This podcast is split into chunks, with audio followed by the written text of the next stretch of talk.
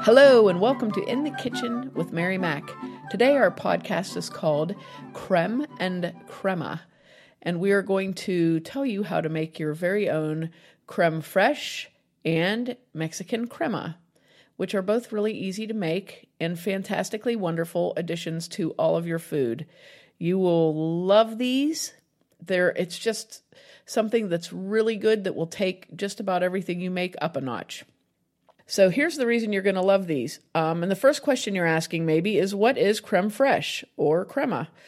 And why should you care about those things? Well, creme fraiche is basically heavy whipping cream that has been soured.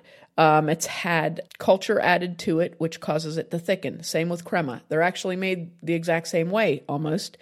Anything that you use sour cream in, you can use crema in and creme fraiche. And the great thing about it is that it is a richer, denser add in for a variety of things that you already make. So, like yogurt and sour cream, creme fraiche is a dairy product and it's made and thickened because of the miracle of beneficial bacteria. So, while you make yogurt by adding bacteria to milk, Sour cream and creme fraiche are made from cream. So, what's the difference between sour cream and creme fraiche or crema? Well, the difference is that sour cream usually has a fat content that's about 20%, but creme fraiche has about a 30% fat content. And the difference is that it gives you a richer and denser taste, and that extra fat makes it into a wonderful cooking tool for your cooking arsenal.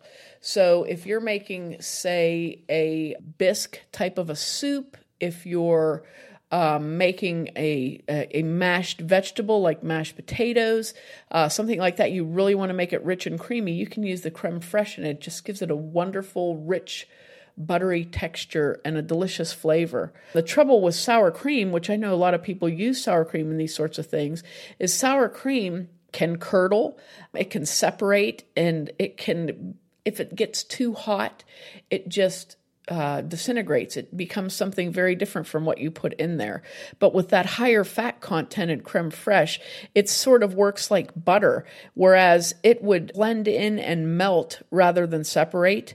So it actually, even though it will liquefy, it doesn't lose any of its characteristics when that happens. So it's a wonderful thing to cook with. In France, Creme fraiche is often used in sauces for vegetables, um, like green beans and cauliflower. It's also used in salad dressings, in soups, um, in pastries, and it can be used on fresh fruit as a dressing for fresh fruit. It can be added to coffee and cocktails, all sorts of things you can do with it. So it's just a it's just a really wonderful thing and it's it's basically cultured heavy cream. So and the same with crema, any sort of a recipe for Mexican food that you make, for example, tacos, fajitas, you can take that crema and use that in place of sour cream and it just is a flavor boost. It it's going to be a little different than sour cream on the dish, but it's just it's just such a flavor enhancer. So it's it's a it's a little bit of a special thing. You know, it's it's a little more special than sour cream. So when you're making your taco, you want to put sour cream on there. You make your crema and use that instead, and it's just a little bit more special. So we're going to tell you how to make those. You're going to be stunned at how easy it is actually. So basically, they start off exactly the same. Creme fraiche and crema start off exactly the same. And we're going to start with heavy cream, which you can get at your grocery store, heavy whipping cream, it may be called. It may just be called heavy cream. And what you want to do is get the freshest heavy cream that you can. So if you're looking at the date on the container, make sure that it's not dated for really close to when you're buying it. so you want one that, I mean, cream lasts a long time because of the fat content. So you want to get one that doesn't expire for like a month, okay? And you're going to need buttermilk, regular old buttermilk. So, what is in crema and creme fraiche? How do you make it? Here you go.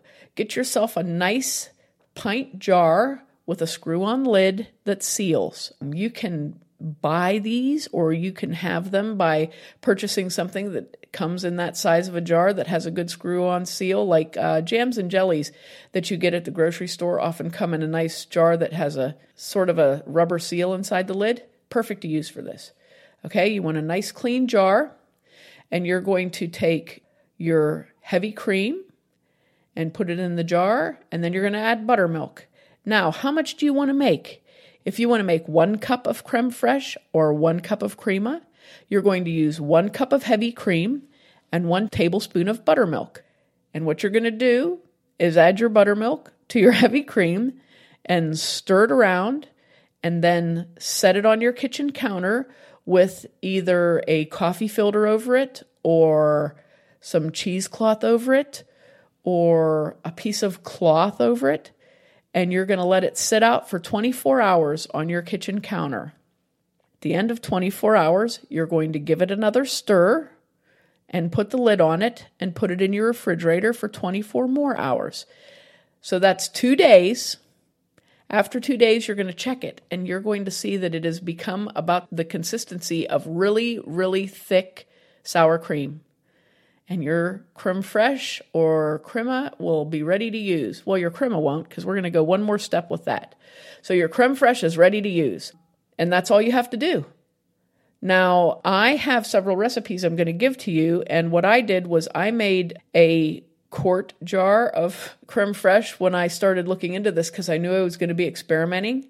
So I made several recipes with it, and um, I really enjoyed using it actually. So that's the creme fraiche. And then um, we'll put that aside and talk about the crema, and then I'll give you the recipes. The crema has a couple more steps. So now you've got your creme fraiche that you made already with your one cup of whipping cream and your one tablespoon of buttermilk, and you have let them ripen. Now, once it's ripened, you're going to add an eighth teaspoon of salt and two teaspoons of lime juice to your one cup of creme fraiche. Mix well and put that in your refrigerator for 24 hours. And then you will have a very delicious product called crema to use on your Mexican American dishes, and you will love it. Here's, a, here's one recipe for using your crema. Um, and like I said, it's wonderful to use as a topping instead of sour cream on any, I mean, on nachos, if you're making nachos, if you're making um, uh, tacos, uh, burritos, any sort of thing that you like to make, quesadillas. Make yourself a flippin' quesadilla. If you want to, sorry, ancient cultural reference. So if you want to, you know, use it in any of those things, it's just wonderful because it's very flavor flavorful, very dense and flavorful.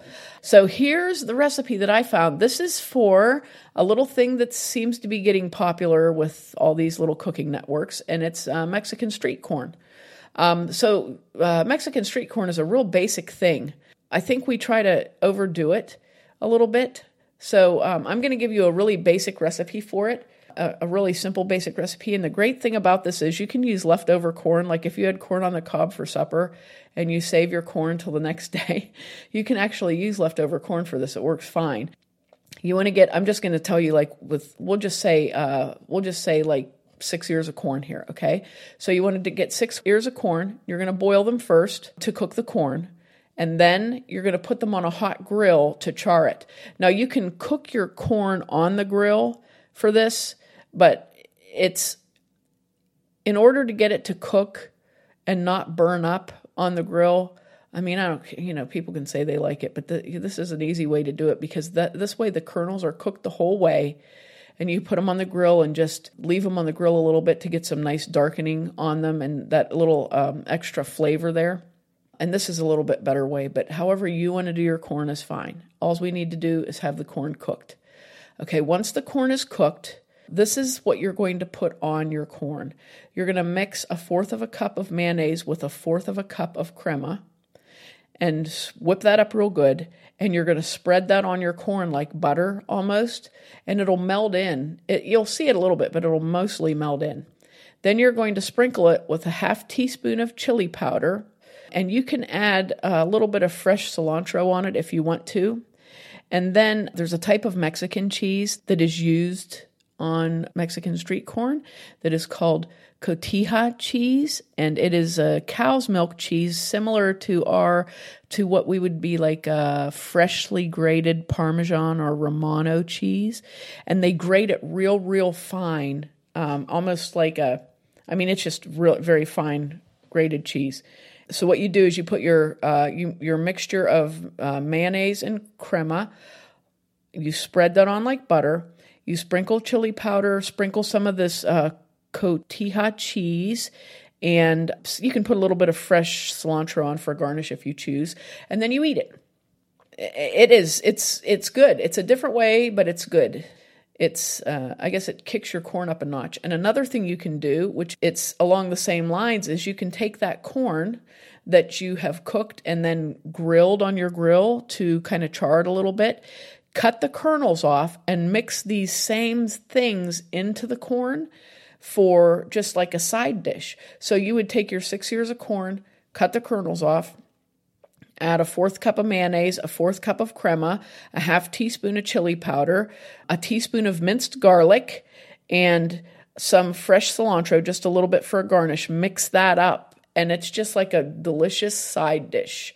So it's really not as believe me, Mexican street corn. I was laughing because you look at pictures. If if you want to be entertained sometime, go online and look at pictures of people eating Mexican street corn because you have all these people like dressed really nicely trying to eat this big gloppy delicious fantastic looking thing and i'm like i needed like a roll of paper towels to eat it i was an absolute mess so i don't think that somebody who's dressed in fine clothes could eat um, elotes and survive without 70 stains on them so um, but this is a really good thing to do if you like corn on the cob and you uh, you like to try new things. Try this. This is a good thing to do.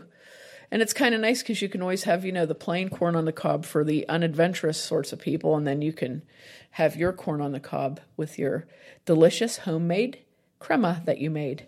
Okay, now here's some recipes for uh, using creme fraiche. And like I said, creme fraiche you can use in substitution for places that you normally use sour cream um, or milk, even. Like I said, mashed potatoes. If you want to make a really special, fantastic, uh, super rich mashed potato, add some creme fraiche to it instead of using milk. If you want to make a delicious sauce for your cooked vegetables, you just use it like put a blop of creme fraiche and a bit of freshly ground pepper and sea salt on it, sprinkle that on and it it's just it's it enhances the dish. It just does it's something different than normal.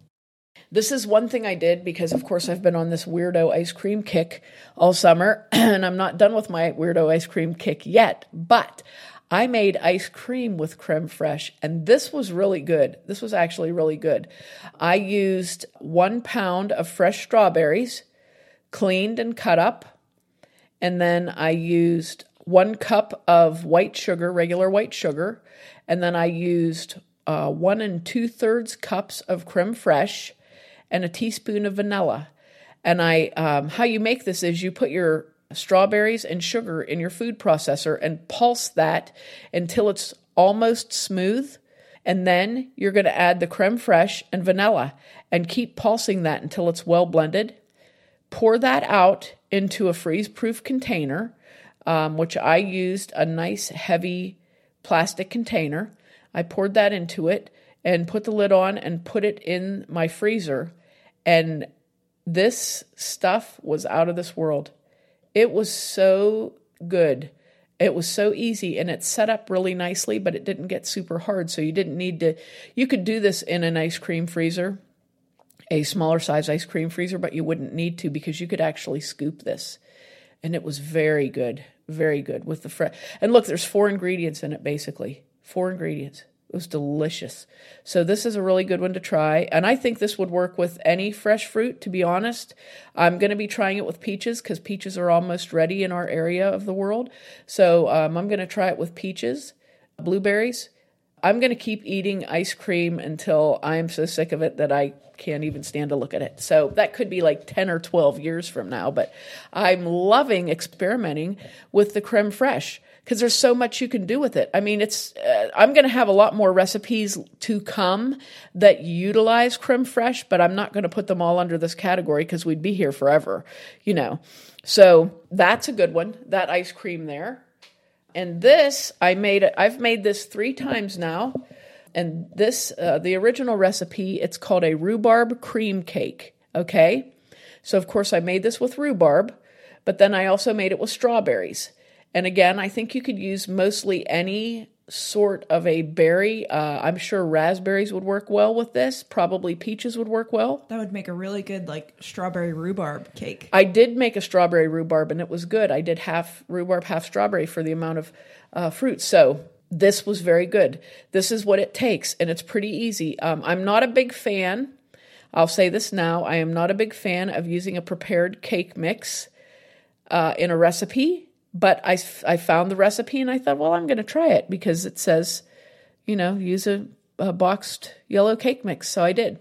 And it actually was really good. So I'm sure if you have a good scratch cake recipe, it would also work really well, possibly even better because scratch cakes are a little more dense. So it possibly would be even better.